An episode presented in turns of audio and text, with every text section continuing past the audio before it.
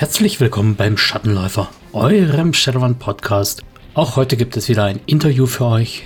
Ich habe Urlaub, ich habe Sommerpause, aber damit ihr trotzdem was auf die Ohren habt, habe ich im Interview gehabt Lambda Totoro. Wer oder was ist Lambda Totoro? Nun, heute wird es gehen um künstliche Intelligenzen, um Bitcoins, um Berechenbarkeit, um Haftbarkeit von Computern und darum, was die Zukunft bringen kann und könnte. Auch wieder mit dem kleinen Spektrum auf Queerness und Leute, die sonst irgendwie marginalisiert werden und nicht so recht dazugehören. Also dystopisch. Viel Spaß mit dem heutigen Interview. Ciao!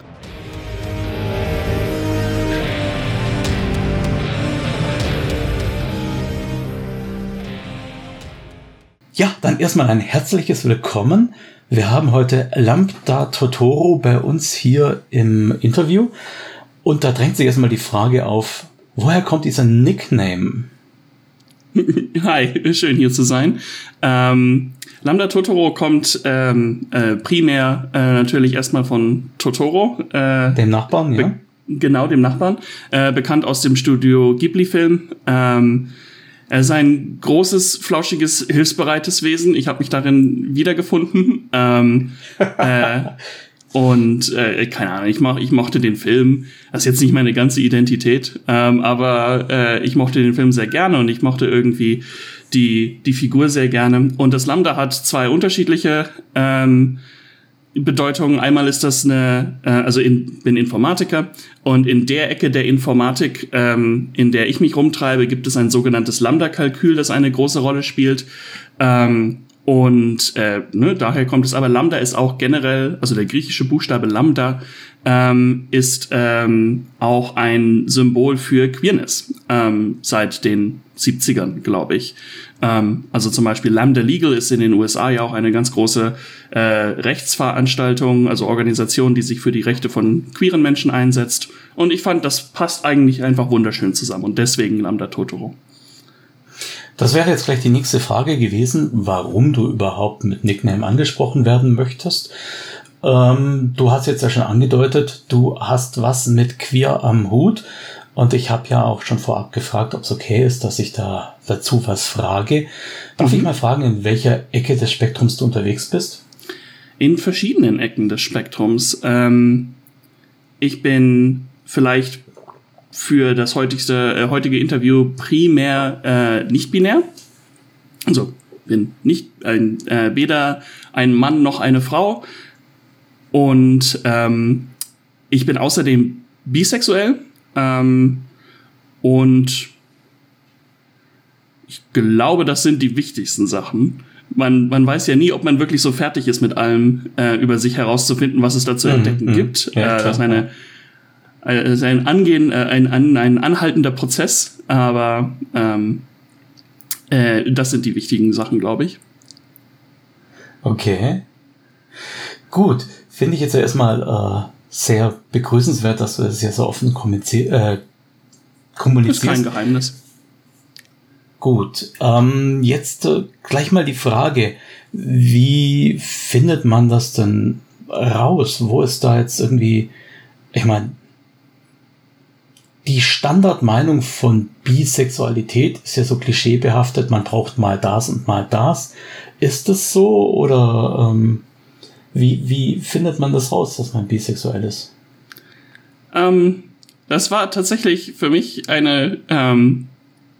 auch eine Überraschung, das herauszufinden, sagen wir mal so. Das hat sich einfach einen Abend so ergeben, als ich mit einem Pärchen unterwegs war. Ich glaube, alle im Raum hatten zuerst angenommen, dass das dann halt, also ein Pärchen mit einer Frau und einem Mann, alle hatten, glaube ich, irgendwie angenommen, dass sich das hauptsächlich zwischen irgendwie den Kerlen und der Frau entwickelt, aber hat es dann nicht. Und irgendwie fühlte es sich irgendwie einfach auch richtig an mit dem Kerl und so findet man das heraus. Also im Sinne von, ich hatte da schon irgendwie so eine Ahnung, weil irgendwie manche Kerle mir auch irgendwie schon sehr naja, sympathisch waren oder ich die attraktiv fand, aber ich dachte halt, ach ja, aber das hat ja jeder. Stellt sich raus, nein, hat nicht jeder. Aber ich schon. Ich stelle mir das auf jeden Fall schwieriger vor, wie rauszufinden, dass man jetzt homosexuell ist, weil dann sagt man ja, ich kann mit dem anderen Geschlecht nichts anfangen und merkt das deutlich. Dem aber anderen Geschlecht? Singular. Ah, okay, sorry. Ja, ich bin sehr wach in der Hinsicht, aber ich mache natürlich meine Fehler. Das ist auch nicht bös gemeint. Es ist ja nur so, das Sprech von der Straße, sage ich jetzt mal, das eine oder das andere. Und wenn wir nur auf hetero-homo schauen, dann ist es ja auch voll okay.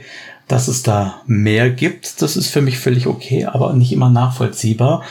Und genau das ist ja der Punkt, weshalb du jetzt auch hier bist, um da so ein bisschen den Standpunkt klar zu machen.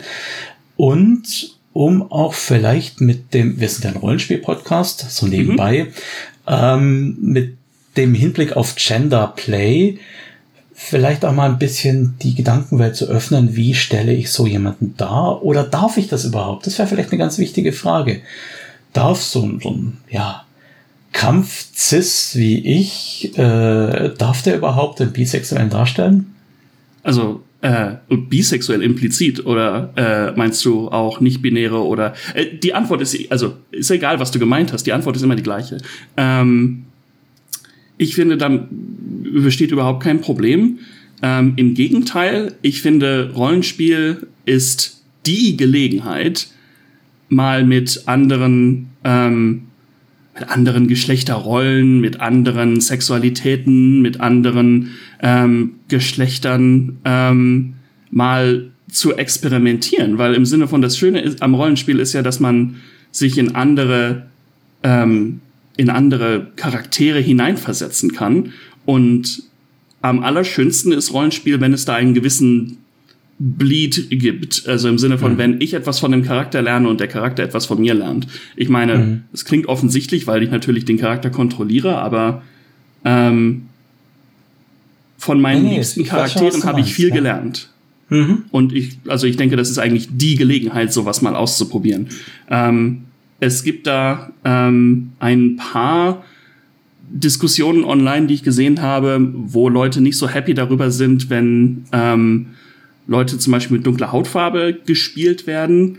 Okay. Ich bin allerdings weiß wie Toastbrot, das ist nicht meine Lane, da irgendwie großartig zu sagen. Was Queerness angeht, da kann ich, glaube ich, mehr drüber sagen. Sehe ich überhaupt kein Problem und würde das jedem raten, mindestens einmal gemacht zu haben. Aber ich kann dir jetzt schon sagen, alle meine Charaktere mit der Ausnahme des Neuesten sind in irgendeiner Form queer. Okay, gut.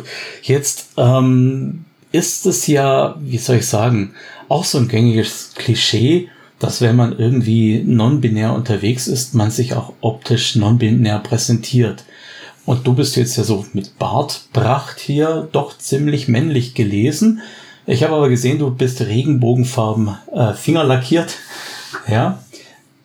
Extra für dich. Wirklich? Nein. Quatsch. Nee, also ist diese Bartpracht jetzt was, wo du sagst, das ist jetzt bewusst für mich so eine Sache, dass ich irgendwie nach außen eine Maskierung tragen möchte oder was bedeutet der Bart? Der Bart bedeutet, dass ich mag, wie ich mit Bart aussehe und nicht viel mehr. Es ist so eine Sache, dass, also du hast da ganz recht, es gibt dieses Klischee, dass nicht-binäre Menschen irgendwie besonders androgyn sich zu präsentieren haben. Also entweder sowohl Elemente von femininen Stereotypen als auch von maskulinen Stereotypen haben oder keins von beiden. Ich finde das so ein bisschen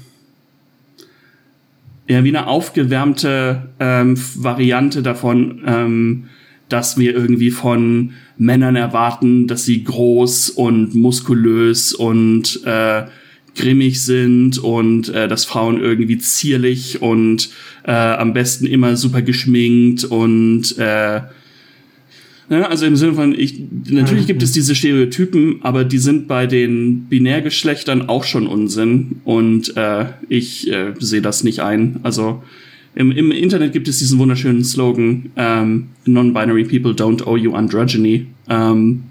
Und da stehe ich eigentlich komplett hinter. Ich mag mich, wie ich mit Bart aussehe. Ich überlege durchaus irgendwie an meiner Präsentation herum und experimentiere da auch. Aber ich fühle mich nicht verpflichtet, einem bestimmten Klischee zu folgen. Das tun ja wahrscheinlich alle irgendwie. Ich meine, jeder denkt drüber nach, was ziehe ich an, welchen Kleidungsstil möchte ich haben oder wie auch immer. Ja, ist also nichts Ungewöhnliches, sage ich jetzt mal. Mhm. Worauf ich eigentlich raus wollte, ist dieser implizite Dresscode, den man ja doch immer wieder erlebt. Ich meine, ich bin lange Zeit mit, es war nicht Glatze, aber 2 Millimeter rumgelaufen. Einfach aus dem Grund, weil ich damals Motorradfahren, Tauchen, Kampfsport, ich war ziemlich oft nass vom Duschen, vom Schwitzen, vom Tauchen, vom was auch immer. Und die kurzen Haare, die waren super bequem. Da bist du einmal drüber und fertig. Und die Frisur saß, ja. Kann ich nachvollziehen. Und ich als grüner Politiker wurde dann auch schon gefragt, hier von wegen, ja, ob ich denn hier eigentlich rechts sei, ob ich denn nicht eigentlich in der falschen Partei sei. Das ist so ein Ding, wo man auch merkt, die Leute schauen dich an und finden eine Schublade. Und ich hatte jetzt natürlich die Finger vorher nicht gesehen. Ich hatte nur das Twitter-Profilbild gesehen. Und da war jetzt so nichts offensichtlich. Und da hätte ich jetzt schon fast in die falsche Schublade gegriffen. Und ich denke, das ist auch so eine wertvolle Lektion, die wir mitnehmen können, dass eben nicht alles so optisch in die Schublade reinpasst. Mhm. Aber jetzt gehen wir mal... Also ist mir auch schon passiert, dass Leute mich... Also ich habe auch eine Glatze für diejenigen, die nur zuhören. Das liegt bei mir einfach an der Genetik. Das ist irgendwie das Sinnvollste, was ich damit machen kann. Ich kann nicht verhindern, dass mich Leute auf eine gewisse Art und Weise lesen. Ich kann mich nur so geben, wie ich mich am wohlsten fühle. Und das ist das, was ich mache. Aber du gehst da herrlich unverkrampft damit um. Das finde ich echt sehr entspannend, ja? Hilft mir nichts, verkrampft damit umzugehen. Ja, sicher, klar. Aber man erlebt es ja vor allem... online, vor allem dort, wo man sich hinter Nicknames verstecken kann, dass da sehr viel Lagerkrieg betrieben wird und oh nein, er hat das Wort gesagt und sofort geht irgendein Rage-Mob los. Es gibt ja oft auch einfach nur so, ja, Fettnäpfchen, so unbeabsichtigte Fehlleistungen, die man, ich sag jetzt, der Gegenseite wäre das Falsche, der anderen Seite gefällt mir eigentlich auch nicht, die man jetzt irgendeiner Gruppe gegenüber äußert, die für die verletzend sind. Also zum Beispiel wusste ich nicht, was Deathnaming ist oder sowas. Das hätte ich jetzt vielleicht einfach falsch gemacht, wenn nicht damals ich mit Jasmin drüber geredet hätte. Mhm. Und ich denke, so Missverständnisse gibt es einfach viele. Ja, das Interview habe ich auch gehört. Ja, also im Sinne von... Es gibt, ich finde, da muss unterschieden werden von Leuten, die es irgendwie gut meinen und einfach nur einen Fehler machen, und Leute, die es absichtlich als Waffe benutzen. Und es gibt gerade online immer beides. Und manchmal ist es schwierig, herauszufinden, mit wem man gerade sich unterhält. Ich bin immer der Ansicht, dass Leute, die echt neugierig sind und nichts Übles im Herzen führen, dass ich mit denen gerne auch länger über solche Sachen rede und gerne Dinge erkläre, weil im Sinne von, ich wurde auch nicht damit geboren, mir hat das auch jemand erklärt und ich habe auch ganz viele Fehler gemacht und wenn sich da niemand die Zeit genommen hätte, wäre ich heute nicht die Person, die ich bin und deswegen möchte ich das auch gerne weitergeben, wenn ich kann. Und bei dir bin ich mir da ziemlich sicher. Ich finde es gerade schön, dass jemand so ein bisschen in die Rollenspiel- und Shadowrun-Richtung das auch tragen möchte, die ja durchaus manchmal so ein bisschen klischeebelastet sein kann. Ja, tut mir leid, aber Shadowrun ist ein Spiel von Klischees. ich mag es ja auch, so ist es ja nicht, aber es kommt einiges zusammen. Aber im Sinne von, wenn man irgendwie dann halt mit jemandem sitzt, der das irgendwie gegen einen verwenden möchte, dann kann ich auch gut verstehen, dass man sagen kann, okay, aber darauf habe ich keinen Bock. Ich schulde es dir jetzt gerade nicht, das zu erklären, insbesondere wenn du mir sowieso nicht zuhörst. Mhm. Okay, also ich möchte dir zuhören, das ist schon mal das Wichtigste. Ich hätte fast gedacht, wo du mich auf deinen Podcast eingeladen hast. Ja, ich hoffe auch, dass die Hörer zuhören. Die sind aber inzwischen sehr, sehr gut konditioniert. Das sind echt... Ich bekomme für die Interviews tatsächlich sehr viel schöne Rückmeldungen und das freut mich immer ganz besonders. Vor allem, wenn er so ein bisschen die Neugier weckt und dann erzählt mir hier einer, ja, nach dem Interview habe ich das Buch gelesen und der andere sagt, ja... Nach dem Interview habe ich diesen Podcast gehört. Das finde ich immer schön, wenn da so ein bisschen Dynamik reinkommt und wenn nicht alle so in unserer Bubble drin bleiben. Mhm. Gut, aber gehen wir mal zurück auf deine Rollenspiel-Bubble. Erzähl mal, wie hat bei dir Rollenspiel begonnen? Wann war das? Mit welchem System? Wie hat sich's entwickelt? Entwickelt hat sich das, also ich habe Informatik studiert. Von 2010 bis 2018 war ich irgendwann fertig. An der Uni Bielefeld und so 2011 oder 2012 irgendwann in der Größenordnung war ich mit der Fachschaft in der Informatik einigermaßen involviert, also der Studierendenvertretung. Mhm. Und da hat man sich auch zu sozialen Abenden getroffen und irgendwann hat dann halt jemand mal eine D&D-Runde aufgemacht und ich dachte, Mensch, den Nerdcred musst du mitnehmen. Kannst ja nicht nie D&D gespielt haben als Informatiker. Ja, muss man die Marke reinmachen, klar. Ne? Einfach nur, um's abzuholen. Aber auch wenn ich irgendwie mit der Motivation angefangen habe, es hat mir dann halt einfach super viel Spaß gemacht. Irgendwie, ich hatte da irgendeinen Hexenmeister oder in der Sache so viel D&D spiele ich gar nicht mehr. Aber es hat mir sehr viel Spaß gemacht und deswegen bin ich irgendwie immer dabei geblieben. Und dann haben sich irgendwie aus der Gruppe noch eine weitere D&D-Gruppe gebildet und dann gab es irgendwann eine World of Darkness-Zeit, wo wir sehr viel Werwolf die Apokalypse gespielt haben. Dann sind wir von der Runde in eine Vampire-Runde, also Vampire the Masquerade, gerutscht. Und dann irgendwie so 2015 oder sowas haben wir mit Shadowrun angefangen.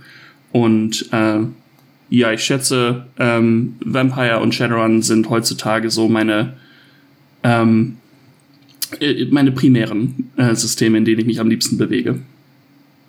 Ich habe aber nicht die einzigen. Also ich spiele auch noch eine D&D-Runde und ich spiele auch noch ab und zu, die trifft sich leider nicht so regelmäßig, eine Werwolf-Runde. Mhm. Gut, bist also gut ausgelastet. Ha? Ja, es ist ein Hobby, wo man manchmal die Probleme hat, oder wo man manchmal lernen muss, Nein zu sagen, weil man natürlich eigentlich niemanden irgendwie sagen möchte, nein, mit dir möchte ich keine Geschichten erzählen. Aber natürlich, ja, es ist irgendwann auch Zeit. Ja, das ist, also früher, als ich noch ein junger Hüpfer war, war es natürlich schon so, du hattest die Zeit und wolltest und hättest mit jedem jederzeit eine Runde gemacht, weil einfach als Schüler hat man halt die Kapazität, aber eben nicht das Geld und nicht die Mobilität und alles. Jetzt als Erwachsener hätte ich das Geld, ich wäre theoretisch mobil, aber ich bin halt hier mit Verpflichtungen gebunden und muss mit meiner Zeit sehr streng haushalten. Ja? Und da, wo ich jetzt Zeit hätte, haben die meisten anderen keine Zeit. Also falls einer eine Vormittagsrunde machen möchte, hier. Gut. Ja, das kann ich verstehen, ja. Du hast ja jetzt von Bleed-In und Bleed-Out vorher schon geredet, von auf die Charakter übertragen und vom Charakter auf dich übertragen. Gibt es denn Dinge aus dem Rollenspiel, die du mitgenommen hast, die dir in deiner Non-Binarität geholfen haben? Interesting. Also ich habe vieles mitgenommen.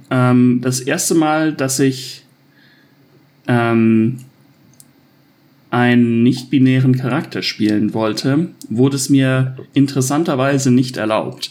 Das war ein DSA-System. Die Runde hat es leider nicht sehr weit geschafft. Ich hätte es gerne weitergespielt, aber ich hatte einen Charakter, den ich als nicht binär geplant hatte, Und die Spielleitung, nicht, dass die Spielleitung irgendwie dem feindlich gegenüber gestanden hätte. Ich bin mit der bis heute noch befreundet und war nichts anderes als supportive. Aber im Spiel wurde ich dann doch noch gesagt, okay, aber du kannst es nicht als unbekanntes Geschlecht spielen, auch wenn in DSA explizit drin steht, dass es irgendwie keinerlei Unterschiede gibt, aber er wollte dann doch ein explizites Geschlecht von mir haben, was es in Wirklichkeit ist, in dicken Anführungszeichen. Und das war ein bisschen schade. Ich hätte den Charakter gerne einfach als wirklich ambig gespielt. Ist dann nicht so gekommen. Da ist wahrscheinlich noch so dieses Argument mit drinnen, aber im Mittelalter gab's das ja nicht. Das ist ja nicht authentisch. Wobei, ja, wir ja schon öfter an dem halt Punkt... Das ist halt nicht wahr, ne? Also, Ja, man hat halt noch nicht drüber gesprochen. Es war halt nur im stillen Kämmerchen, ja? Ja, aber im Sinne von, es gibt also Transmenschen und nicht-binäre Menschen gibt es seit Urbeginn aller Zeiten. Solange es Menschen gibt, gibt es auch Transmenschen und nicht-binäre Menschen. Es ist halt in unserer Kultur dieser Tage, wird es sehr als ein neues Phänomen betrachtet, weil sich gerade auch die Sprache um das ganze Phänomen entwickelt und das erste Mal seit längerer Zeit wieder im öffentlichen Diskurs ankommt. Aber wenn du dir die Geschichte davon anschaust, in vielen Kulturen rund um den Erdball, inklusive unserer, gibt es immer schon Leute, die gesagt haben, nee, also dieses Binär von nur Männern und nur Frauen all the time passt mir nicht in irgendeiner Form. Also da kannst du beliebig weit zurückgehen. Da sind ja andere Kulturkreise auch anders unterwegs gewesen, schon immer. Also gerade im asiatischen Bereich. Ja, das ist überall, wahrscheinlich auch im so afrikanischen bisschen. Oder amerikanischen, überall. Das heißt, bei uns in Europa ist das eher so, würde ich jetzt nicht sagen. Nee, bei uns auch. Also auch im quote-unquote westlichen Kulturkreis. Es gibt zum Beispiel es gibt verschiedenste Leute irgendwie in den napoleonischen Kriegen, das hat mir mein Schwager mal erzählt, die irgendwie sich als das andere in großen Anführungszeichen Geschlecht ausgegeben haben. Es gibt den Public Universal Friend, eine Figur aus der Zeit vom amerikanischen Bürgerkrieg, die gesagt hat, dass sie nach einer großen Krankheit gestorben wäre und als geschlechtslose Person im Dienste Gottes wiedergeboren wurde. Also gibt es überall schon, auch bei uns. Das ist nicht wirklich neu. Es wird halt gerne verschwiegen in Geschichten und im Unterricht. Habe ich noch nie davon gehört. Bin ich dir sehr dankbar, dass du das noch mit aufgebracht hast, ja? Also das ist nichts. Oh, Entschuldigung.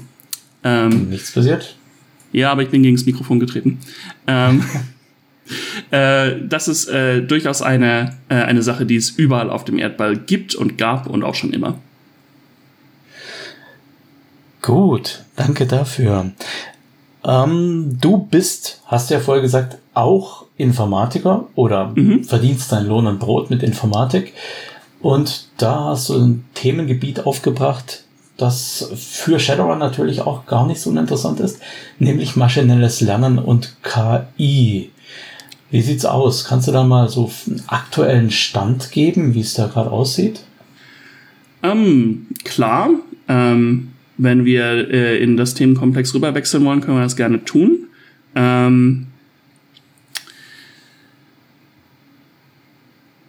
Der Stand mit KI ist, dass wir enorme Fortschritte machen und wir echte Ergebnisse sehen, die irgendwie vor wenigen Jahren oder Jahrzehnten noch als komplett unmöglich irgendwie dargestellt hätten.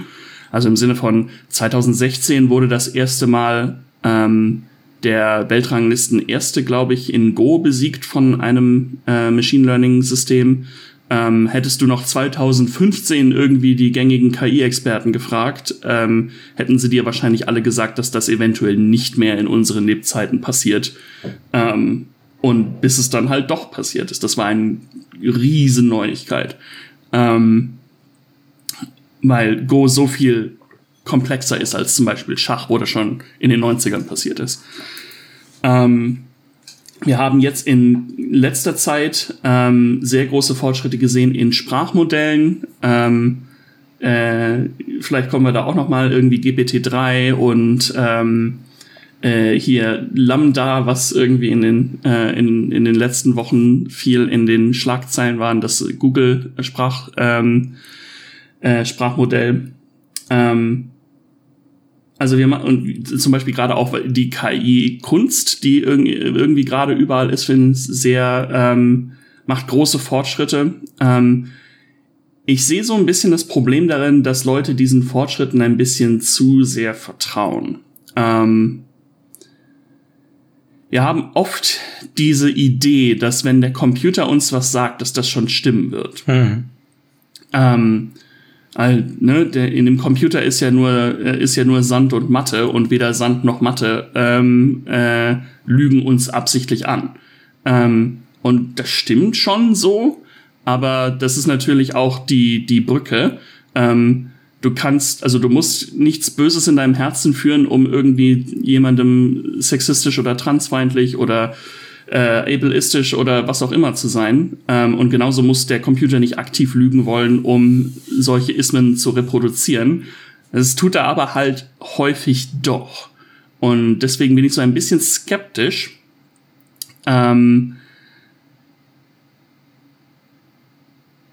Gegenüber der Tendenz, sage ich mal, überall jetzt KI reinstecken zu wollen. Mhm. In Regierung, ins Militär, in Autos, ins mittlere Management. Überall ist es gerade die hippe neue Sache, irgendwie Machine Learning und so weiter drin zu haben. Und guck mal, wie viele Leute wir kündigen konnten, weil wir jetzt irgendwie ein KI-System dafür haben. Polizei benutzt das teilweise, um irgendwie zu schauen, hey, wo sollten wir denn irgendwie heute Abend patrouillieren? Und schon wieder in der Nachbarschaft, in der hauptsächlich schwarze Menschen wohnen. Große Überraschung.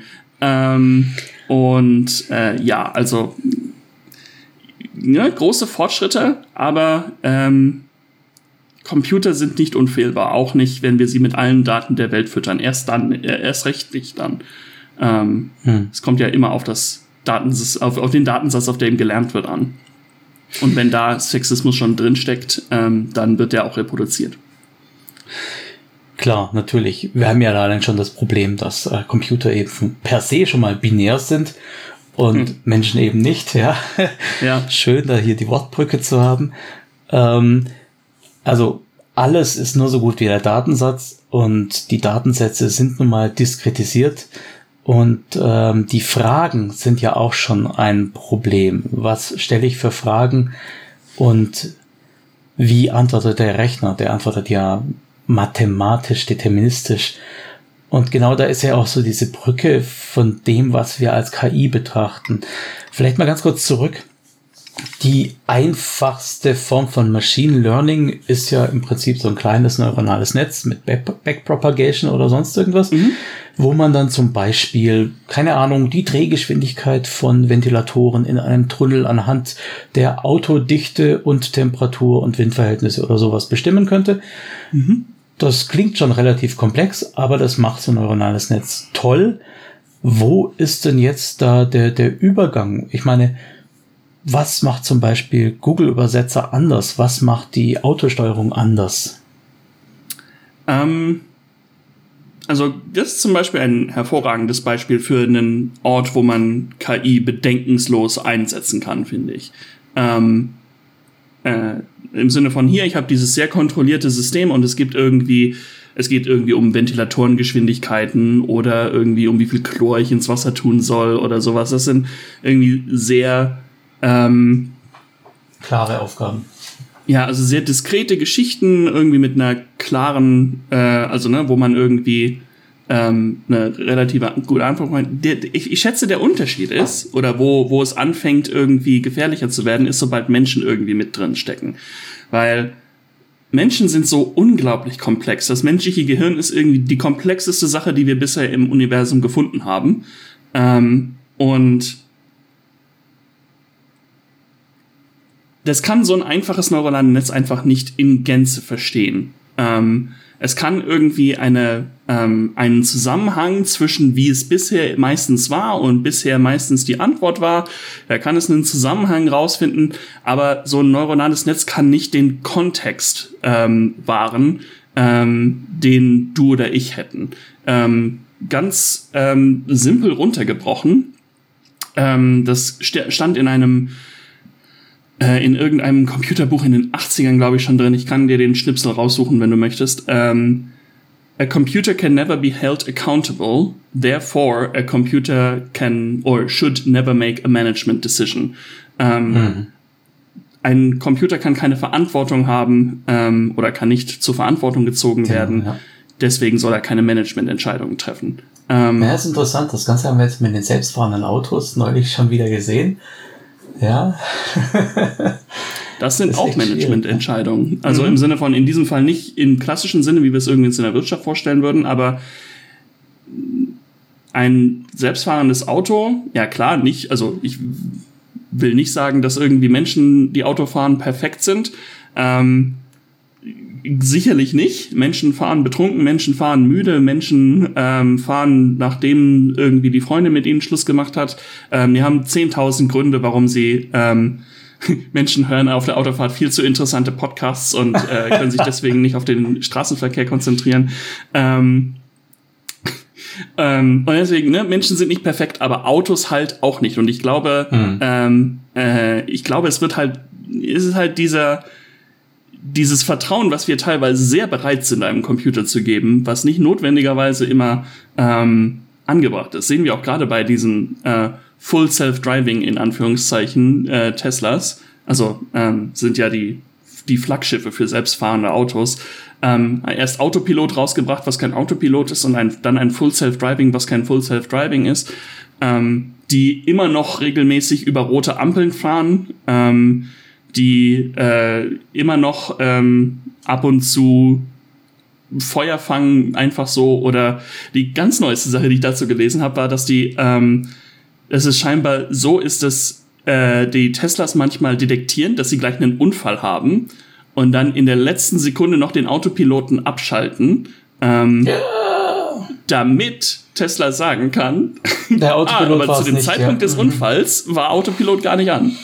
Mhm. Ja, ich kenne das ähnlich also ich fahre einen Bus, ein großes Auto, und wenn der so bergab auf 70 eingestellt ist oder sowas und da kommt ein Auto zu nahe, dann schaltet er dann auch den Tempomat aus, was zur Folge hat, dass er einen Gang höher nimmt und das Auto beschleunigt. Das ist auch sehr kontraintuitiv.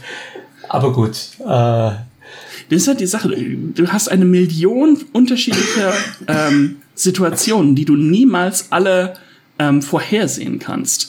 Ja. Und klar kannst du irgendwie lernen, aber wenn es halt die Situation einmal vorkam im Datenset, dann kannst du daraus nicht viel lernen. Das ist schwierig.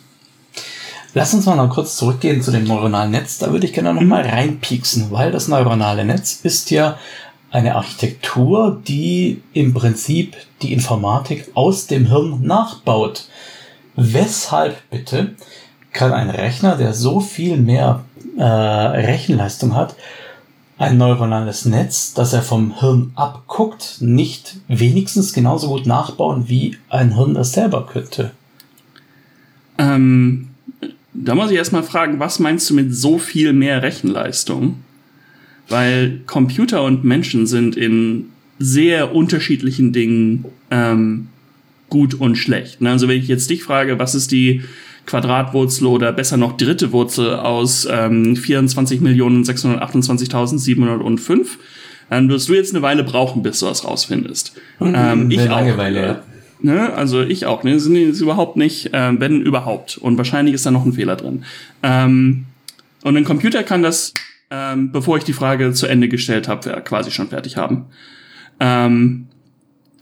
Und das ist aber nur halt die Sache, da vergleichen wir halt uns mit dem, was der Computer sehr gut kann. Andersrum ist es für einen Computer relativ schwierig, also muss sehr viel Aufwand betrieben werden, um zum Beispiel zu gucken, hier sind 25 Bilder, bitte zeig mir das Bild, in dem eine Katze ist, die keinen Hut trägt oder so.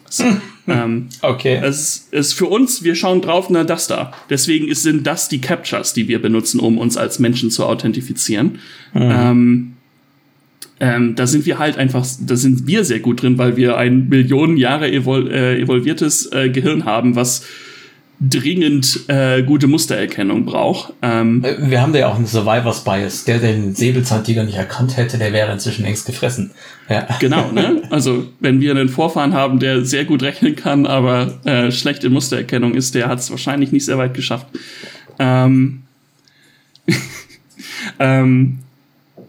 Und ja, ne, also im Sinne von der Vergleich. Wir sind, glaube ich, jetzt irgendwie so auf der Stufe, wo wir, wo irgendwie die allergrößten Superrechnercluster irgendwie ein neuronales Netz simulieren können, das annähernd so groß ist wie ein tatsächliches Gehirn. Aber die meisten neuronalen Netze, die in deinem Handy sind, um Predictive Text zu machen oder die in deinem Auto sind, um irgendwie über eine rote Ampel zu fahren, die sind alle deutlich, deutlich kleiner. Ja, jetzt muss ich doch mal ganz kurz fragen. Du bist ein Kritiker dieser Technologie und du arbeitest in dem Sektor. Wie kriegst du das unter einen Hut? Sagen wir so, ich habe den Sektor studiert. Das war mein Bachelorstudiengang und mein Masterstudiengang waren darauf spezialisiert. In meinem jetzigen Job bin ich so ein bisschen in eine andere Richtung abgedriftet, gerade deswegen. Weil, also erstmal muss das natürlich kein Widerspruch sein. Du kannst auch sagen, insbesondere will ich nicht einfach irgendwie sagen, oh, alles an neuronalen Netzen schlecht. Ich sehe nur kritisch, wie sie manchmal eingesetzt werden. Weil sie halt manche Sachen gut können, manche Sachen nicht so gut können. Und es ist halt manchmal nicht so einfach wie, ja, aber dann benutzen wir einfach neuronale Netze drauf und dann wird das schon. Ne? Mhm. Ja, das ist ja halt, also es muss kein Widerspruch sein. Du kannst ja auch dran forschen und sagen, okay, ich möchte es gerne besser machen. Aber ich persönlich bin in eine etwas andere Richtung abgedriftet. Nach meinem Studium. Mhm. Das ist ja auch diese Sache mit dem Go, so komplex es auch sein mag. Es hat halt nun mal seine x mal x Felder und da ist ein Stein der einen oder der anderen oder kein Stein drauf. Also das lässt sich alles irgendwie in einem endlichen Datensatz erfassen und damit ist es auch eine Rechneraufgabe, die der sehr gut machen kann. Aber wie du schon sagtest, unsere echte Welt, die ist eben nicht klar gerastert, nicht 0 und 1, sondern deutlich mehr. Trotzdem haben... Bitte? Entschuldigung, ich wollte dich nicht unterbrechen. Nein, sag was. Okay, es gibt da dieses Phänomen von der sich verschiebenden Definition von Intelligenz. Also wenn du irgendwie Leute in den 80er Jahren gefragt hättest, wann ist denn ein Computer intelligent? Und dann würden die dir zum Beispiel sagen, naja, weiß nicht, wenn er den Weltmeister im Schach schlägt zum Beispiel. Das ist ein Spiel, was wir mit sehr viel Intelligenz verbinden und sagen, um irgendwie Schachweltmeister zu werden, musst du sehr, sehr intelligent sein. Und dann ist es passiert, 95 hat Deep Blue, Gary Kasparov war es, glaube ich, geschlagen. Und schwupps war das nicht mehr Intelligenz. Dann war es, ja okay, aber ne, Schach kannst du halt relativ übersichtlich, kannst du alles durchrechnen. Ja, vielleicht Go, ne? Das ist komplexer. Und dann ist das passiert. Okay, aber das ist auch immer noch so ein Spiel, wo es irgendwie sehr diskret, kannst du alles durchrechnen. Müsste irgendwas sein, was mehrere Sachen unter einen Hut bringt. Autofahren vielleicht, ne? Das irgendwie, da musst du irgendwie gucken, da musst du steuern, du musst die Regeln der Straße kennen, du musst dies, du musst jenes, du musst welches. Das alles zusammen, vielleicht ist das Intelligenz. Und dann ist das passiert. Und es verschiebt sich immer so. Und deswegen sagt man in der Szene ganz gerne, Intelligenz ist irgendwie die einfachste Sache, die der Computer noch nicht kann. Das ist eine coole Definition, ja. Wollen wir doch jetzt mal, du hast ja vorher schon zwei Stichworte genannt, die habe ich mir nebenher gleich aufgeschrieben.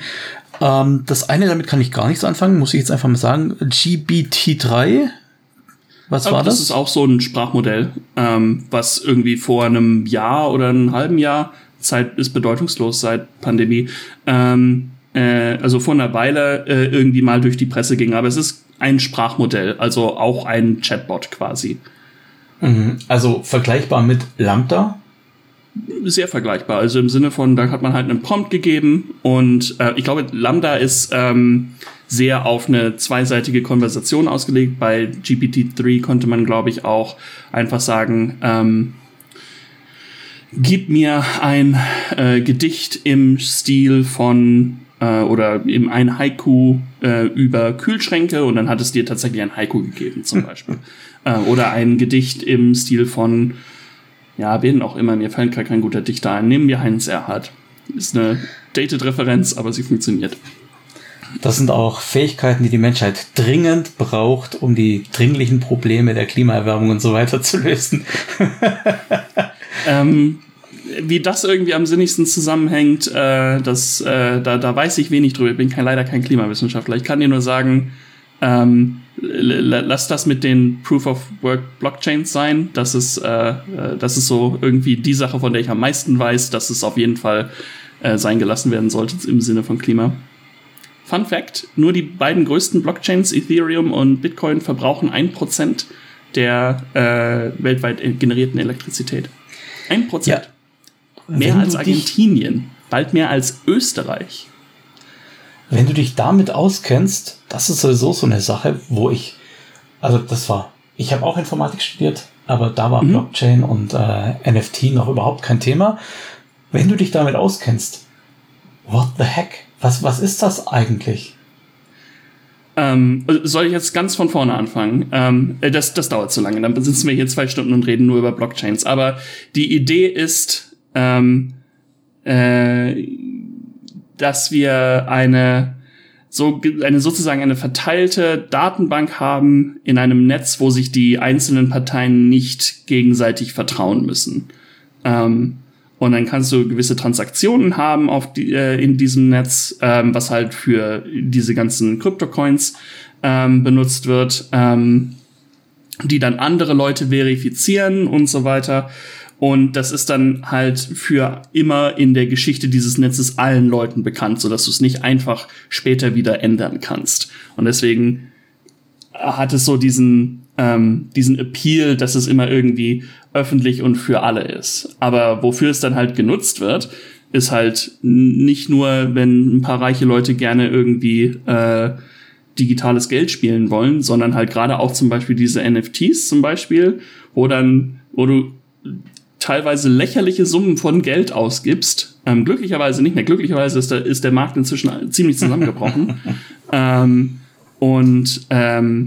Nur um auf der Blockchain notiert zu bekommen, dass ein gewisses Kunstwerk oder eine gewisse URL oder was auch immer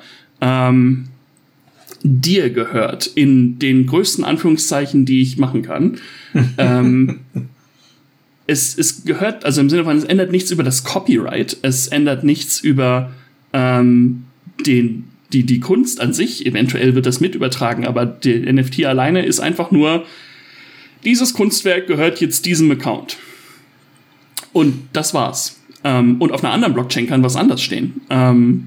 Und Leute geben genug aus, um ein Haus zu kaufen, teilweise für manche von diesen Dingern.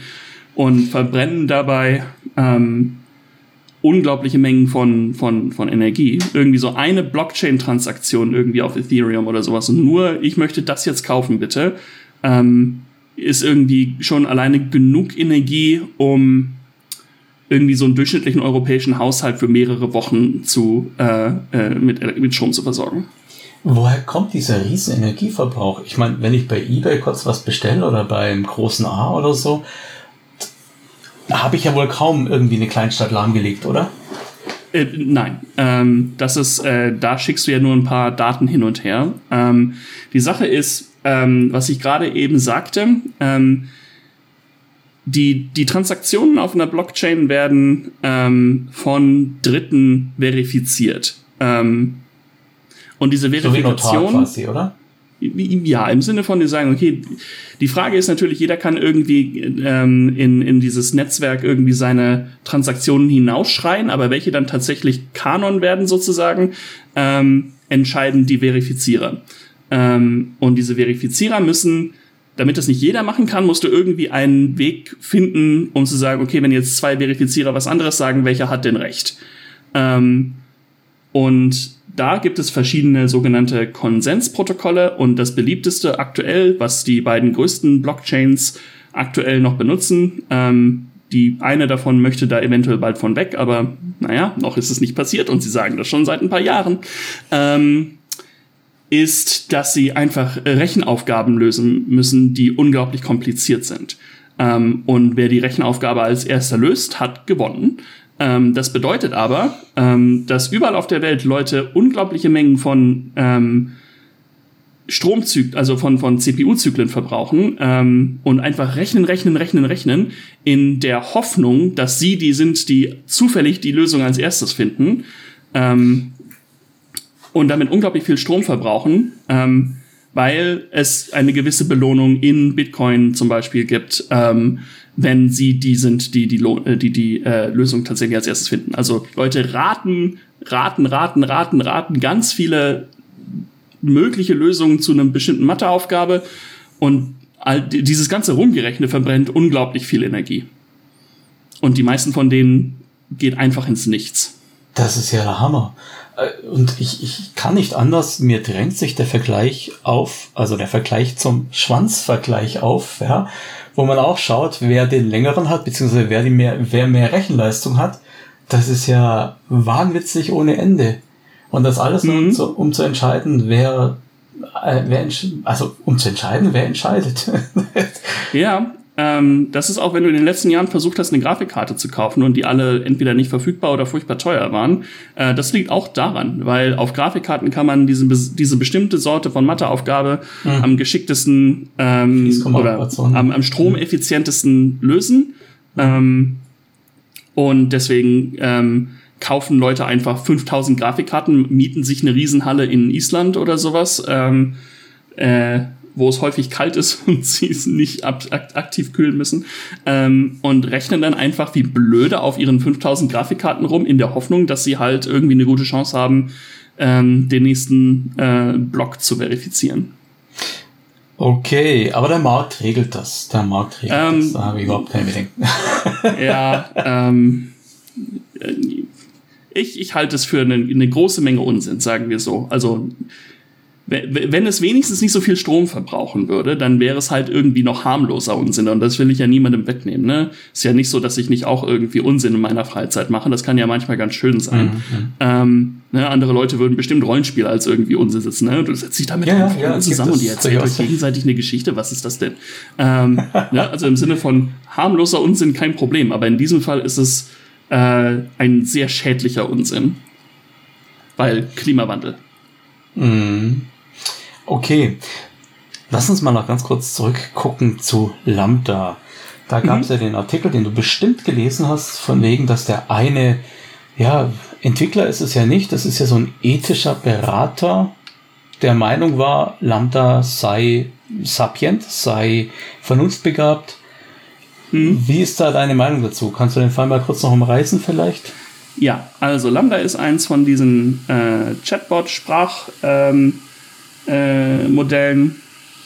die Google, an denen Google forscht. Und Google ist natürlich in der besonderen Situation, dass sie eine der größten Firmen sind auf der Welt. Das heißt, sie haben Ressourcen ohne Ende.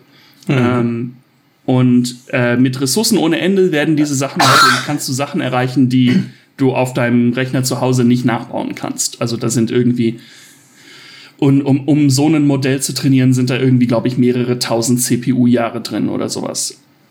Könnte sogar noch zu wenig sein. Aber es geht jede Menge. Und die haben natürlich auch jede Menge Daten, auf denen sie trainieren können.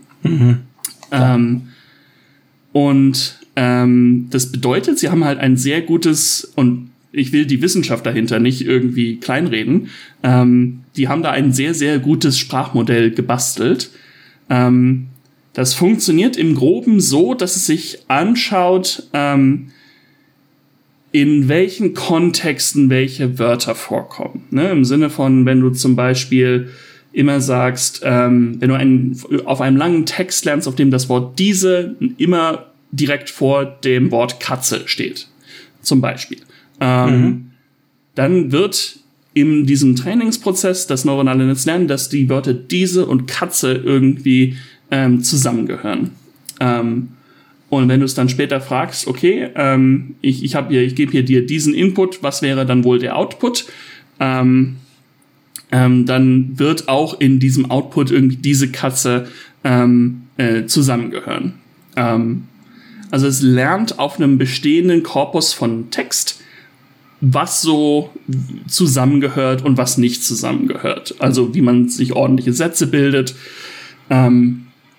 und was Leute halt auch so sagen über bestimmte Themen. Und Lambda im Speziellen war, glaube ich, auch gerade auf so philosophische Fragen ausgelegt, wenn ich mich jetzt nicht täusche.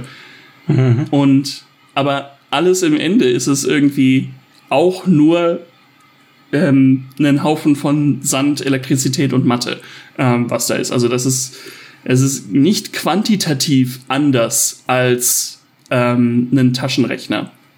Es ist nur komplizierter. Aber die mechanische Funktionsweise, die da vorgeht, ist die gleiche. Also das ist kein inkorporierter Roboter, der irgendwie die Welt wahrnehmen kann oder in den Gefühle einprogrammiert wurden. Es ist ein mathematisches Modell, das sagt, wie wahrscheinlich welche Zusammenhänge zwischen welchen Sprachkonstrukten sind. Und jetzt kommt man daher und es ist... Entschuldigung? Ja, das klingt jetzt aber so, als ob ich immer auf dieselbe Frage auch immer dieselbe Antwort kriegen müsste. Nicht notwendigerweise, da kannst du ein bisschen Zufall einbauen. Okay, ja, aber innerhalb einer gewissen Streuung dann. Das heißt, 5 Instanzen von Lambda würden im Endeffekt auch sich genau verhalten. Jetzt ist es aber, glaube ich, bei Lambda ja so, dass sie es, wie auch immer, sich merkt, wie man mit Lambda kommuniziert hat. Das heißt, wenn der eine Benutzer eben freundlich ist, von seinen Kindern erzählt, wird Lambda danach auch Rückfragen zu den Kindern haben oder sonstige eine Sache. Das ist ja schon mehr als bloß ein Taschenrechner. Der Taschenrechner würde nie sagen, bist du immer noch schlecht dran bei Sinus oder sowas, oder kann ich dir vielleicht mit der Wurzel helfen? Richtig. Übrigens, Pro-Tipp, was irgendwie beide Hälften des Gesprächs irgendwie anhaut. Wenn du nicht weißt, welches Pronomen du benutzen willst, kannst du immer den Namen direkt einsetzen. Habe ich ja jetzt gemacht, ja. Ja, genau. Habe ich dann auch gemerkt. Also, das funktioniert immer. Auch mit Menschen und mit Sprachmodellen. Genau, ja, also wie gesagt, ich will das nicht kleinreden. Ich sage, den Vergleich zum Taschenrechner habe ich nur, weil es nichts qualitativ anderes ist. Es ist natürlich deutlich komplexer, aber es ist auch nur ein Funktionsaufruf in einem Computer, der dann eine gewisse mathematische Funktion berechnet, die dann einen gewissen Output hat. Wir Menschen sind natürlich drauf... wir haben vorher schon über Mustererkennung gesprochen. Wir haben Pareidolia, also die Tendenz, überall Muster zu sehen und überall Gesichter zu sehen im Besonderen. Und genauso sehen wir halt natürlich auch gerne irgendwie Intent oder Absicht oder Gefühle hinter Sprachakten, weil das normalerweise so ist, was hinter Sprachakten steht. Im Sinne von, woher weiß ich, dass du conscious bist? Ich weiß es erstmal gar nicht. Ich weiß es nur von mir selber. Ich kann es aber bei dir vermuten, weil wir eine sehr ähnliche Architektur haben, auf der wir irgendwie arbeiten. Und Lambda hat das eben nicht. Da mag ein neuronales Netz sein, aber wir haben keinerlei Evidenzien, dass Lambda Qualia wahrnehmen kann, also wahrnehmen kann, wie es sich anfühlt, so und so irgendwas zu machen. Es hat natürlich auf jede Menge Texten gelernt von Leuten, die darüber reden, wie sich Dinge anfühlen. Und diese Sachen kann es teilweise reproduzieren, aber das sind Reproduktionen von Sachen, die Menschen Lambda erzählt haben und Einspruch nicht eigene Ehren. Gefühle. Wie bitte? Einspruch, euer Ehren. Ich hab zwei große und einen Dreijährigen momentan. Und der Dreijährige, wenn du den fragst, wo hast du Schmerzen, dann ist das für ihn ja noch schwierig. Er muss ja jetzt lernen, was ist Kopfweh, was ist Bauchweh. Und im Endeffekt tritt irgendwann mal irgendein Sinnesreiz auf und die Eltern fragen, hast du Kopfweh? Und das Kind konnotiert das dann im Laufe der Zeit. Es entnimmt ja auch aus dem Kontext, der gesprochen wird, wie sich etwas anfühlt oder wie dieser Sinnesreiz, dieser Input zu interpretieren ist. Also im Endeffekt machen wir Menschen ja nichts anderes. Nimm zum Beispiel die Farbe Rot. Ja? Wir könnten beide auf einen roten Ball schauen. Und für mich kommt der Stimulus an, keine Ahnung, bottom-down kodiert oder sowas. Und ich sag, ja, für mich ist es rot. Und für dich kommt er mit Most Significant Bit an und für dich ist es auch rot. Es könnte theoretisch für uns beide anders aussehen, aber wir zeigen auf dasselbe Objekt und sagen rot und damit ist die Interpretation dieses Objekts konform definiert. Ja? Und was anderes macht doch Lambda auch nicht. Aber Lambda sieht keine Farben. Gut, weil Lambda auch keine Kamera hat. Entschuldigung. Richtig. Also im Sinne von, wir haben keine Möglichkeit, das Einzige, was Lambda wahrnimmt, ist der Text-Input, den wir Lambda geben. Das ist das Einzige. Lambda weiß nicht, was rot ist. Lambda weiß nur, was Leute über rot gesagt haben. Lambda hat auch kein Innenleben. Also im Sinne von Lambda denkt nicht, wenn wir es nicht gerade irgendwie mit irgendwas füttern, sondern nur dann, wenn wir ihm sagen, hier hast du ein bisschen Input, was wäre der Output dazu? Nur dann macht Lambda überhaupt irgendetwas. Lambda hat keine eigene innere Welt, wenn wir aufhören zu fragen. Aber jetzt gibt doch Lambda noch eine oder zwei Stereoskop, zwei Kameras und zwei Mikrofone. Und dann ist da ja ständig Input, auf den man auch reagieren kann.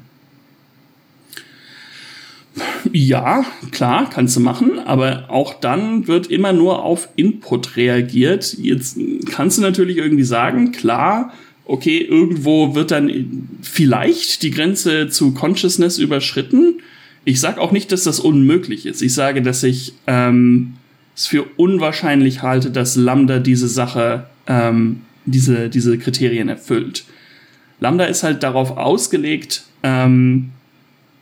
besonders gut in solchen philosophischen Gesprächen zu sein und wohlgemerkt, die Schnipsel, die wir gesehen haben, sind auskuriert und sind die am meisten Sinn machen.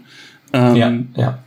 Also von die ganzen Sachen, wo Lambda einfach Unsinn erzählt, werden uns ja nicht gezeigt.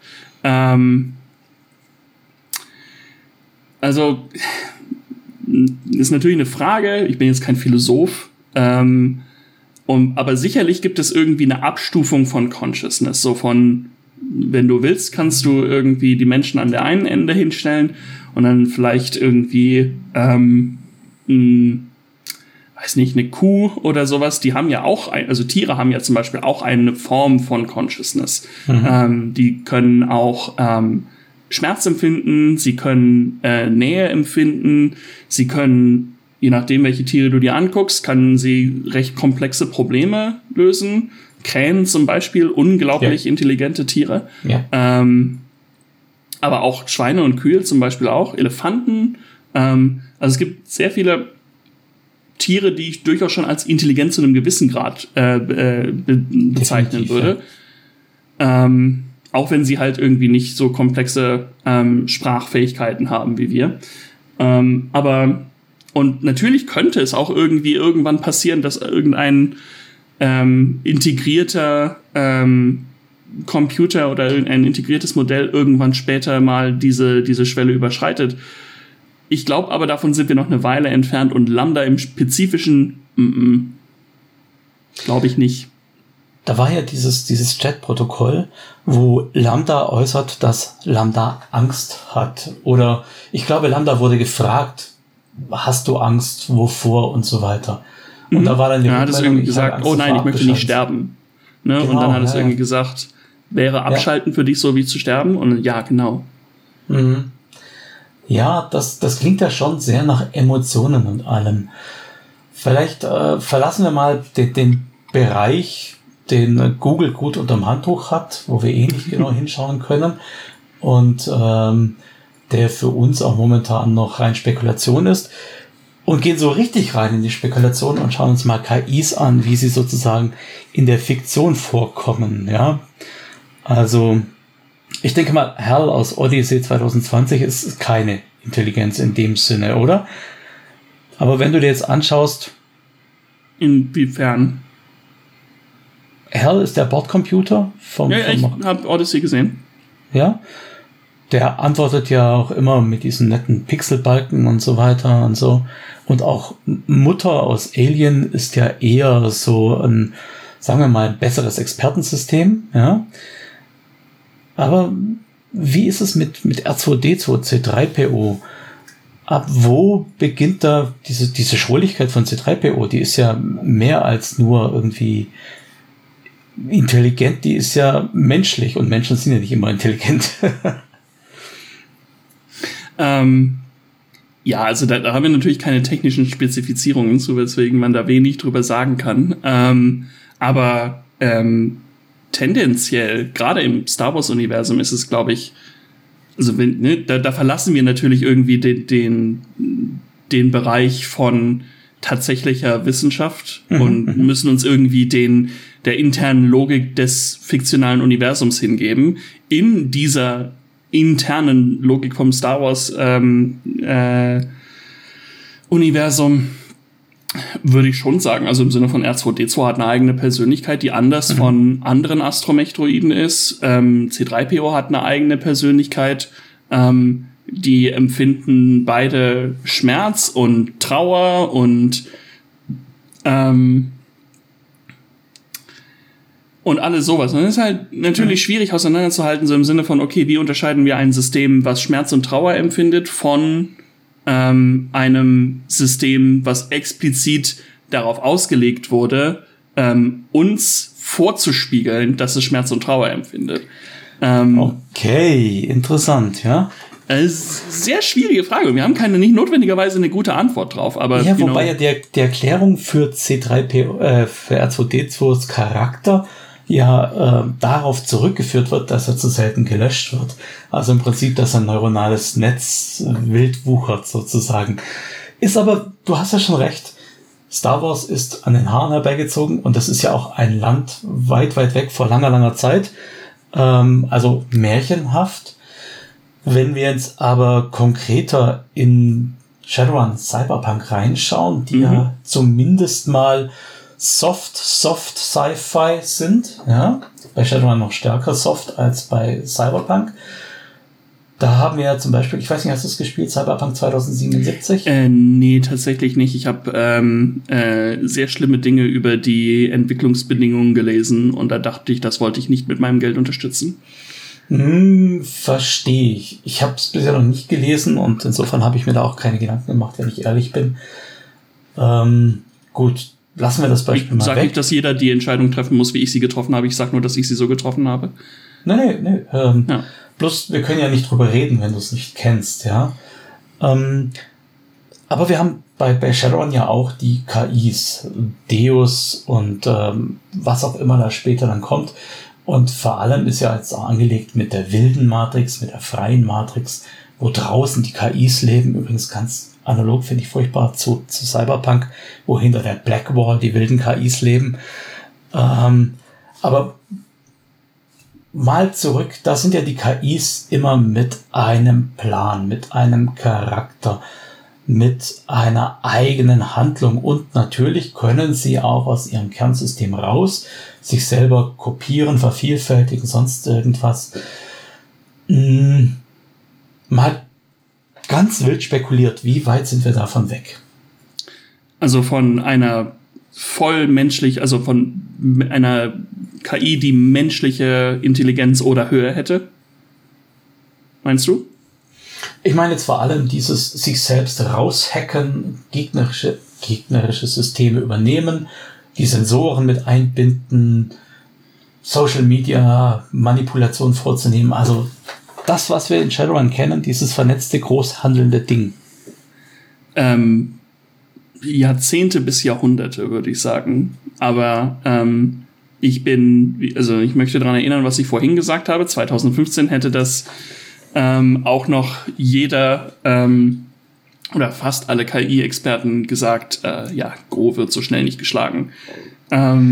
Das wollte ich dir gerade um die Ohren hauen. Das nimmst du ich dachte mir, dass du das willst, deswegen dachte ich komme jetzt so vor. Also im Sinne von, es ist sehr, sehr schwierig, sowas vorherzusagen, weil technischer Fortschritt, im Sinne von, hättest du 2002 oder sowas Leute gefragt, wie weit sind wir davon entfernt, ein Modul zu haben, das jeder in seiner Tasche tragen kann, womit du irgendwie auf 80% allen menschlichen Wissens zugreifen kannst, womit du dich irgendwie tausende von Bildern mit dir rumtragen kannst, mit jedem am anderen Ende der Welt jederzeit kommunizieren kannst, der auch so ein Modul hat. Hätte ja auch gesagt, weiß nicht, ziemlich lange, ne? Weil es zu dem Zeitpunkt noch nicht wirklich eine Indikation dafür gab. Und dann plötzlich kam das iPhone und 5 Jahre später hatte jeder so ein Ding. Also es ist sehr schwierig, sowas vorherzusagen. Ich sehe momentan keine Indikation, dass wir irgendwo in der Nähe davon sind. Ich habe immer diesen Spruch, den ich gerne benutze, solange mir Amazon noch sagt, irgendwie so, guten Tag, Herr Nachname, weil auf Amazon kann man auch nicht sein Geschlecht nennen. Guten Tag, Herr Nachname, ich sehe, Sie haben gerade ein Portemonnaie gekauft, kann ich Sie eventuell für noch mehr Portemonnaies interessieren? Ja. Solange mache ich mir keine Gedanken darüber, ob jetzt irgendwie übermorgen die KIs die Welt übernehmen. Sehe ich nicht am Horizont, muss ich sagen. Und deswegen kann ich nur raten, wie lange es dauert. Aber die Idee hinter dieser Narrative ist natürlich, dass es niemand vorhergesehen hat, bis es dann passiert ist. Aber das ist halt schwierig vorherzusagen, was sowas angeht.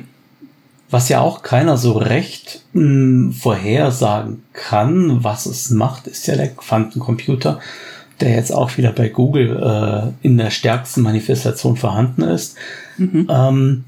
Da ist ja so die große Hoffnung, weil der Quantencomputer nicht nur Nullen und Einsen, nicht binär ist, also quasi non-binär, dass da was geht im weitesten Sinne.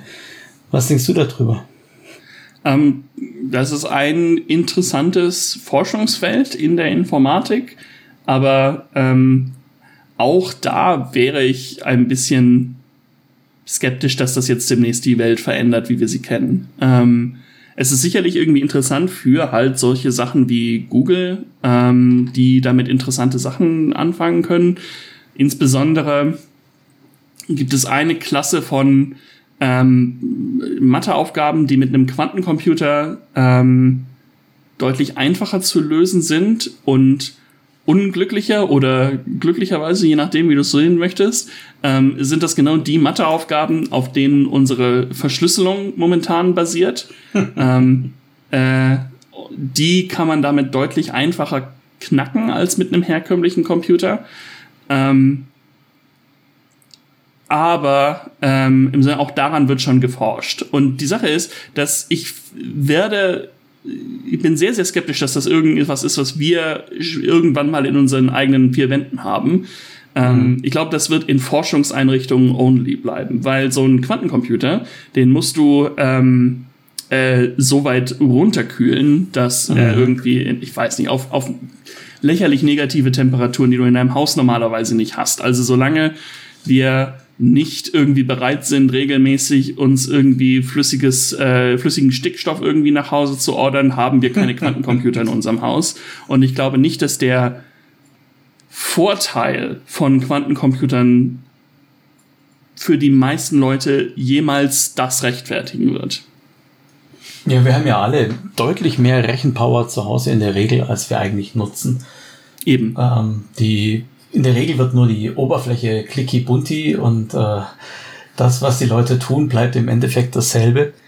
Aber das ist ein ganz anderes Problem, glaube ich. Das heißt, Quantencomputer, sagst du, wird nicht so eine Rolle spielen. Du hattest ja vorher gesagt, diese Code-Splicer, die Codebreaker, dass die diese Klasse Probleme, NP hat, ja, dass die halt besser lösen können. Und da war ja die Idee dahinter, dass man eventuell mit Quantenverschrankung dann zukünftig irgendwie Dinge codiert. Ja, jetzt, ich bin auch kein Physiker, ne? Also von daher, alles, was ich jetzt sage, mit einem Körnchen Salz nehmen. Aber so wie ich es verstehe, also Quantenverschränkung ist ein sehr interessantes quantenphysikalisches Phänomen, in dem du also einen kleinen Zaubertrick mit zwei Elementarteilchen machst, die dann verschränkt sind miteinander. Und die kannst du dann sehr weit voneinander entfernen. Und sobald du dann an den einem Teilchen etwas misst, zum Beispiel den Spin, ist dir klar, also sobald du das bei diesem einen Teilchen nachschaust, ist es auch sofort beim anderen Teilchen dann plötzlich klar. Richtig wiedergegeben, ja. Genau, und insbesondere nicht mit einem Speed of Light Delay, sondern instantan, was die unglaubliche Sache daran ist. Weil normalerweise passieren alle Wechselwirkungen im Universum immer höchstens mit Lichtgeschwindigkeit. Und hier ist es dann halt instantan was ganz Besonderes ist. Wie gesagt, furchtbar interessantes Forschungsfeld. Aber es gibt auch eine No-Communication-Theorem darüber. Das heißt, du kannst damit keine Informationen übertragen. Du kannst nicht sagen, okay, ich gebe jetzt hier was rein und an der anderen Seite kommt es instantan raus. Du kannst nur sagen, jetzt, wo ich es hier weiß, was passiert ist, weiß ich auch, was am anderen Ende passiert ist, aber ich habe nicht wirklich einen Einfluss darauf, was am anderen Ende passiert. Ja. Also, sehr interessant für die Physiker, ne? Und vielleicht liege ich da falsch, da musst du den Physiker, also einen Quantenphysiker für einladen, aber so von dem, wie ich es verstanden habe, wird das jetzt kein ultimatives Quanteninternet geben und wo wir dann alle mit Zero Ping überall spielen können. Okay. Ja, gut. Schade, dass du uns da die Hoffnungen nehmen möchtest. Das tut mir auch immer, ja. Aber es ist ja voll okay, ja.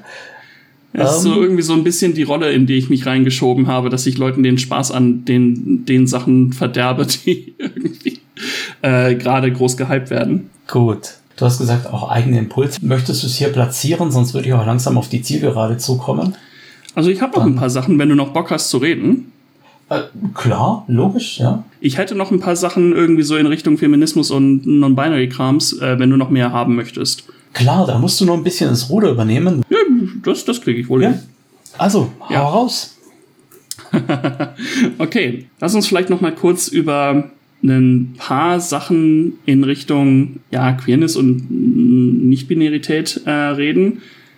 Punkt ist, wo wir die politische Lage, in der wir gerade sind, ist, dass wir auf eine gewisse Art und Weise nie so akzeptiert waren, wie jetzt gerade in diesem Moment. Es gibt endlich mal überhaupt Repräsentation in Medien. Star Trek Discovery hat nicht-binäre Charaktere. Sitcoms haben jetzt inzwischen nicht-binäre Charaktere. Sowas kommt häufiger mal vor. Man erkennt sich manchmal sogar auf dem großen Screen wieder. Die Unternehmung in der Gesetzeslage in Deutschland macht gerade große Fortschritte mit dem Selbstbestimmungsgesetz, sodass du dich selbst entscheiden können sollst, was dein Geschlechtseintrag sein soll und du dich dafür nicht mehr pathologisieren musst und irgendwie zu einem Therapeuten musst und vor Gericht ziehen musst und irgendwie schon folgende chirurgische Eingriffe hattest mussten und dass du eventuell, und früher war es noch so, dass du auch schon unfruchtbar sein musstest, bevor das überhaupt in Frage kam. Also Okay. Yikes. Ne, im Sinne von, da kommen wir gerade von weg in Deutschland und wir machen da einige große Fortschritte, aber auf der anderen Seite habe ich auch das Gefühl, dass es halt auch momentan sehr, dass wir im Prinzip nicht nur so akzeptiert wie nie, sondern auch so angefeindet wie nie sind. Früher war das den meisten Menschen einfach egal. Leute haben halt im Zweifelsfall einen Helikopterwitz gemacht, haha. Und das war's dann auch. Aber im Sinne von momentan erleben wir halt auch, zum Beispiel in Texas, in den Vereinigten Staaten, ist es jetzt als Kindesmissbrauch klassifiziert, wenn du einem Teenager, der trans ist, so, also entweder binär oder nicht binär, und du gibst dem dafür medizinische Zuwendung, also zum Beispiel Pubertätsblocker, wie sie übrigens auch Cis-Teenager kriegen, wenn die zu früh in der Pubertät anfangen, oder halt irgendwelche Operationen zu planen oder halt irgendwie, ne, jede Unterstützung davon ist jetzt Kindesmissbrauch in Texas. Es gab in Florida, glaube ich, diese Don't Say Gay Bill, das heißt, wenn du es in einem Klassenraum erwähnst, in einem Klassenzimmer in der Schule, dann machst du dich gleich damit strafbar. In Deutschland haben wir natürlich auch unsere Probleme, und sie vergleichen nicht wirklich dazu, aber im Sinne von, wenn wir schon mal ein bisschen weiter irgendwie in die Nachbarschaft gucken, gibt es auch da einige Probleme. In Ungarn zum Beispiel gibt es, wurden Gesetze erlassen, dass man über sowas irgendwie nicht mehr zur Jugend reden darf. In Polen hat die ganzen LGBT-freien Zonen. Also, ne, es gibt sowohl Fortschritte als auch irgendwie Rückschritte momentan. Und ich finde, das hat so eine interessante Connection zu Shadowrun, weil natürlich ist Shadowrun voller Metaphern für solche unterdrückten Bevölkerungsgruppen. Also natürlich ist in Shadowrun nicht explizit irgendwie gesagt, dass es geht hier um nicht-binäre Menschen, obwohl auch Shadowrun immer mehr davon inkorporiert. Ich habe jetzt mit der 6. Edition noch nicht so viel zu tun, aber eine Freundin von mir, das ist die Spielleiterin von einer der Gruppen, in der ich spiele. Übrigens, Fun Fact, das ist eine Dreiergruppe und wir haben leider gerade unser letztes CIS-Mitglied verloren, ist ausgestiegen. Das heißt, wir spielen, das ist jetzt eine Gruppe, wo 3 Leute, die alle non-binary sind, zusammen Shadowrun spielen. Und die Spielleiterin davon liest viel in der 6. Edition. Und da wurden jetzt auch irgendwie das erste Mal irgendwie, glaube ich, Leute erwähnt, die zum Beispiel nicht-binäre Pronomen wie they im Englischen benutzen. Und also auch da Fortschritt.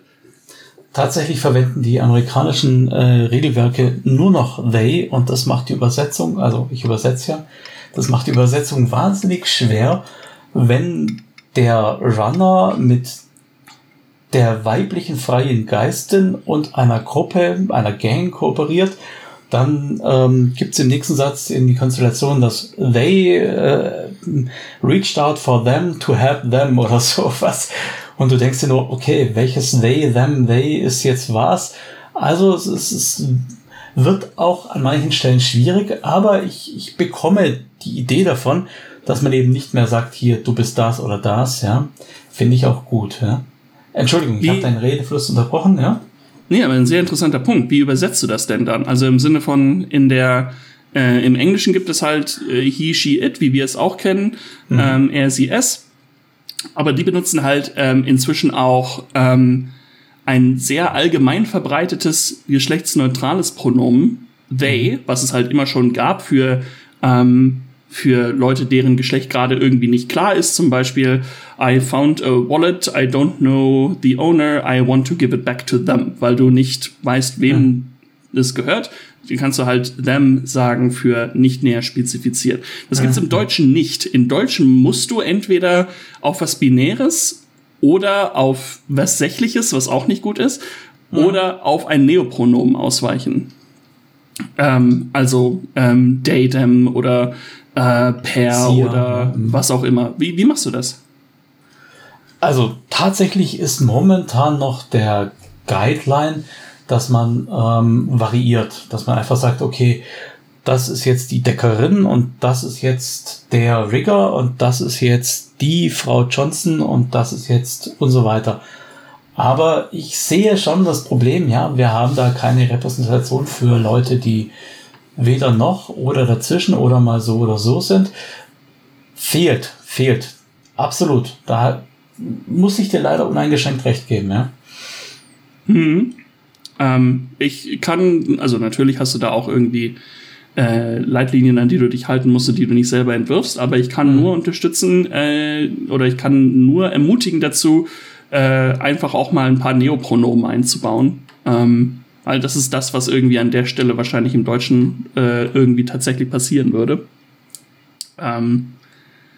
Und ja, ist davon, wir machen Cyberpunk und dazu gehört natürlich auch nicht nur Cyber, sondern auch Punk.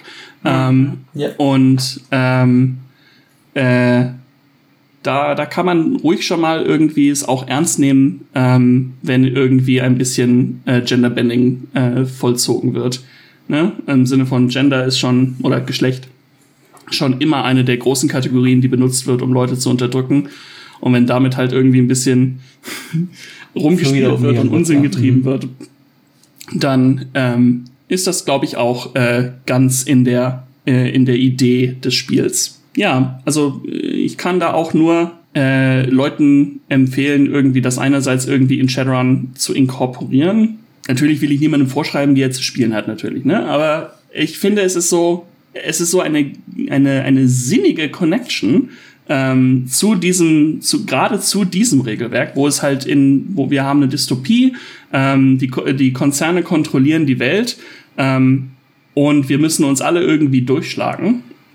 Wir sind alle in der einen oder anderen Form unterdrückt, wenn wir Shadowrunner sind. Ja, ich finde das einfach ein sehr interessantes Feld, wo man das eigentlich auch wirklich irgendwie gut unterbringen kann. Weil natürlich, es gibt die offensichtlichen Metaphern, die irgendwie Meta-Rassismus steht ein für tatsächlichen Rassismus. Ja, aber natürlich haben wir auch irgendwie etwas vielleicht unsichtbarere Geschichten. Zum Beispiel die ganzen Trolle, dass die einfach in einer Welt leben, die irgendwie für sie zu klein gebaut ist, weil sie, die sind 2,70 Meter groß oder sowas gerne mal und leben in einer Welt voller Leute, die alle unter 2 Meter groß sind, brauchen halt besondere Accommodations und so weiter. Das kannst du halt auch irgendwie als Metapher für irgendwie Dickenfeindlichkeit lesen, zum Beispiel. Ja. Ich sag nicht, dass das die eine Interpretation ist, aber es ist eine Interpretation. Wenn ich mir die Shadowrun-Welt, wie sie halt so dargestellt wird und wie die Community sie so lebt, anschaue, dann ist mir da häufig zu viel Cyber und nicht genug Punk drin. Ich finde, für mich zum Beispiel hängt das sehr halt mit diesen ganzen feministischen Geschichten zusammen und Kampf gegen Unterdrückung und auch natürlich Gender und Queerness irgendwie dazu. Ich finde, das ist vielleicht spiele ich auch deswegen so viel Shadowrun, weil das irgendwie eine gute Möglichkeit ist, das irgendwie dadurch auszuleben. Jetzt habe ich ziemlich lange geredet, ohne Luft zu holen, Entschuldigung. Kein Problem. Was du zu sagen hast, kam ruhig raus, ja. Das ist auch eine interessante Parallele, weil du sagst ja, es ist ja zu viel Cyber und zu wenig Punk. Tatsächlich denke ich, das ist auch der Grund, warum Shadowrun oft so als Boys Toys erlebt wird.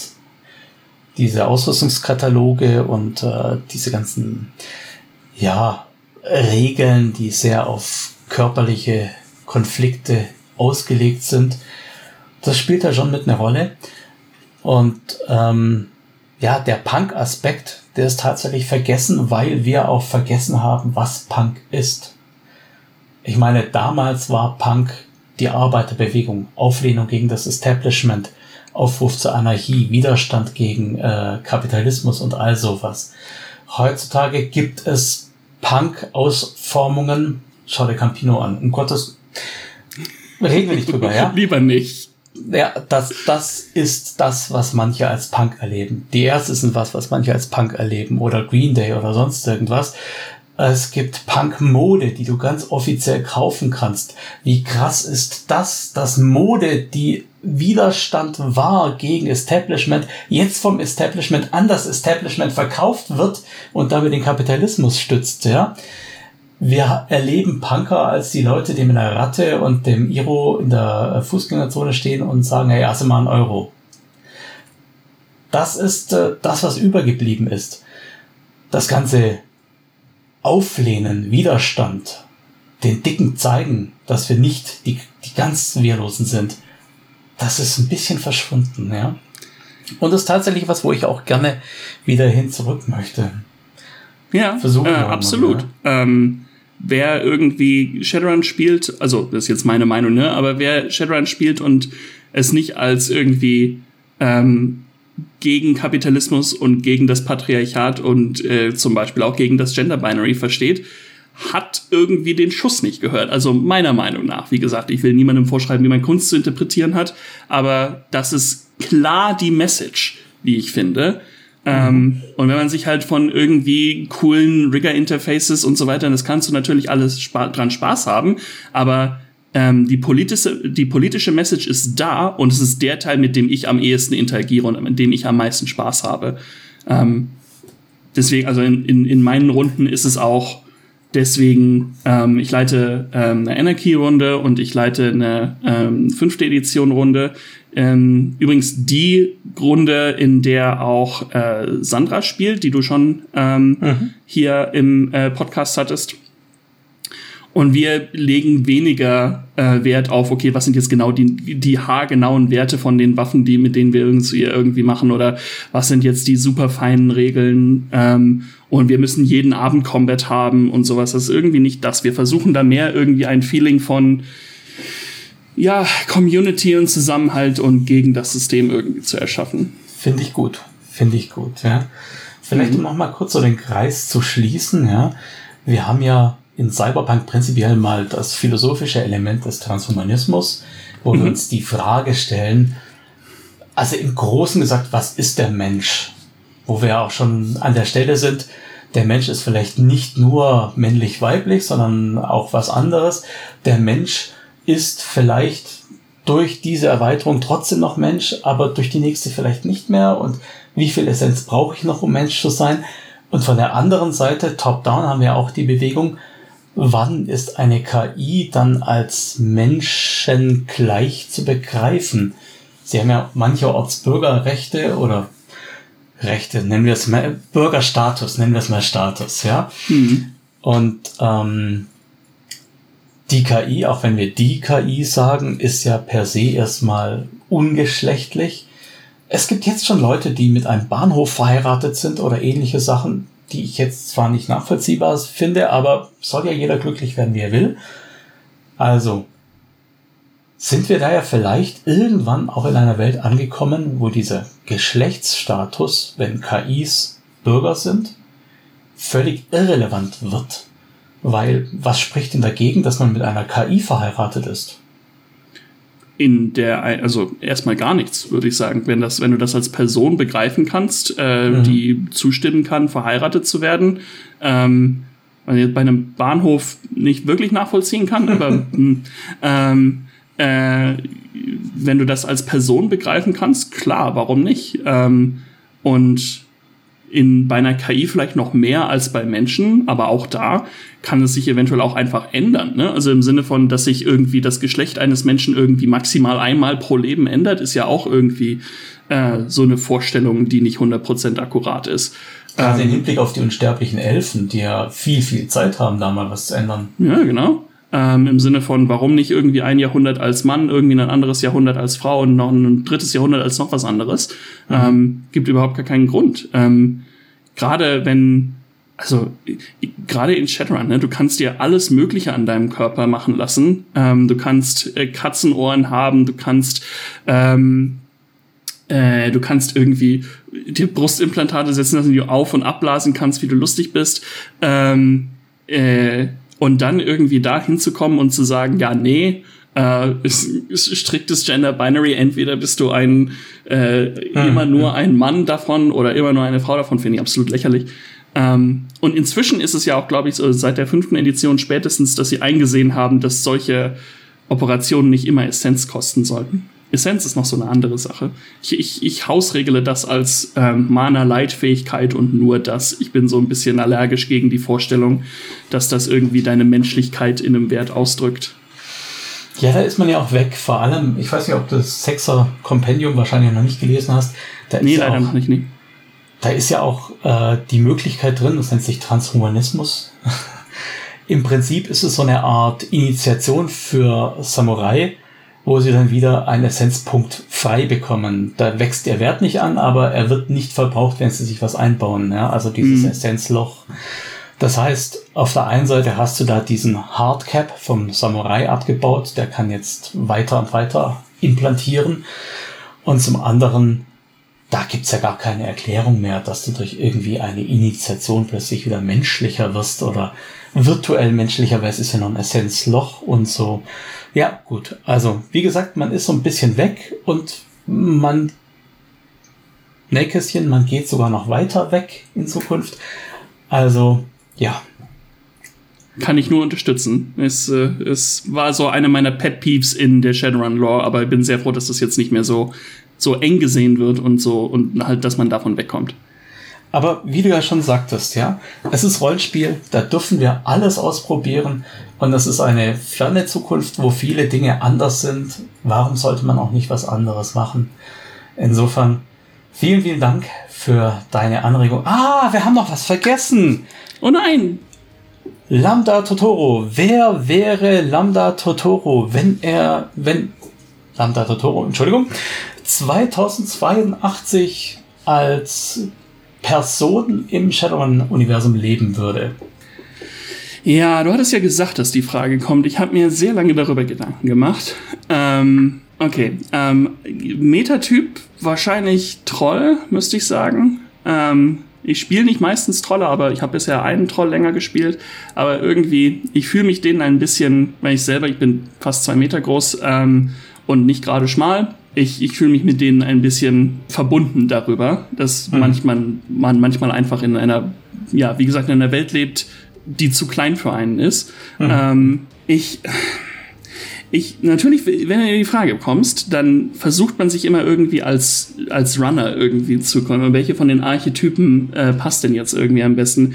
Ich weiß nicht, ob das irgendwie auf mich so wunderbar zutreffen würde. Ich fühle mich fast eher als Kontakt oder als Connection. Ich hatte einen Shadowrun-Charakter, der war ein Magier und war früher in einem früheren Leben, bevor er Shadowrunner werden musste, aus dramatischen Umständen, war er Therapeut. Und jetzt hat er so ein bisschen die Runde, hat sich so ein bisschen der mentalen Gesundheit seiner Teammates verschrieben. Ich fand das eine sehr interessante Geschichte und ich glaube fast, sowas könnte, also wenn ich tatsächlich ein Runner wäre und nicht einfach nur ein Fälscher oder ein Fixer oder irgendwas im Hintergrund, ich glaube, dann wäre es irgendwie vielleicht ein Vollmagier mit ein bisschen Gedanken, Magie und ja, keine Ahnung, Shadowrun ist traumatisch. Du musst andauernd die schlimmsten Situationen mitmachen und ich glaube, es wird gerne unter den Tisch gekehrt, was das mit deiner mentalen Gesundheit machen kann. Ich glaube, darum muss sich jemand kümmern. Ich könnte mir gut vorstellen, dass ich irgendwie da in der Nische lande. Schöner V-Plex. Sehr gut, gefällt mir, ja. Ich muss sagen, ich fand es wunderbar, dich da zu haben und das war auch nie langweilig. Hat mich sehr gefreut. Vielen Dank für deine Offenheit. Vielen Dank für deine Auskunftsfreudigkeit. Ja, jederzeit. Mein Twitter-Handle ist Lambda Totoro. Solange es irgendwie gut gemeinte Fragen sind und nicht einfach Abuse, bin ich immer dafür zu haben, Dinge zu erklären, wenn irgendwas unklar ist. Super. Vielen lieben Dank dir. Ich würde sagen, wir sehen uns auf den Straßen. Hau rein. Mach's gut.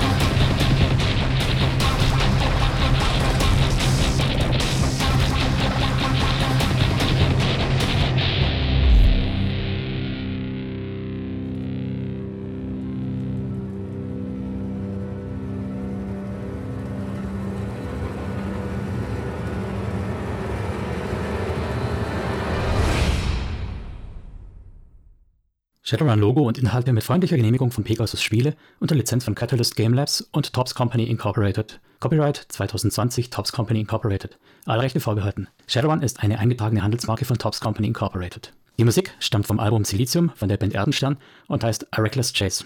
Die Verwendung im Rahmen dieses Podcasts erfolgt mit freundlicher Genehmigung von Erdenstern. Alle Rechte bleiben bei Erdenstern.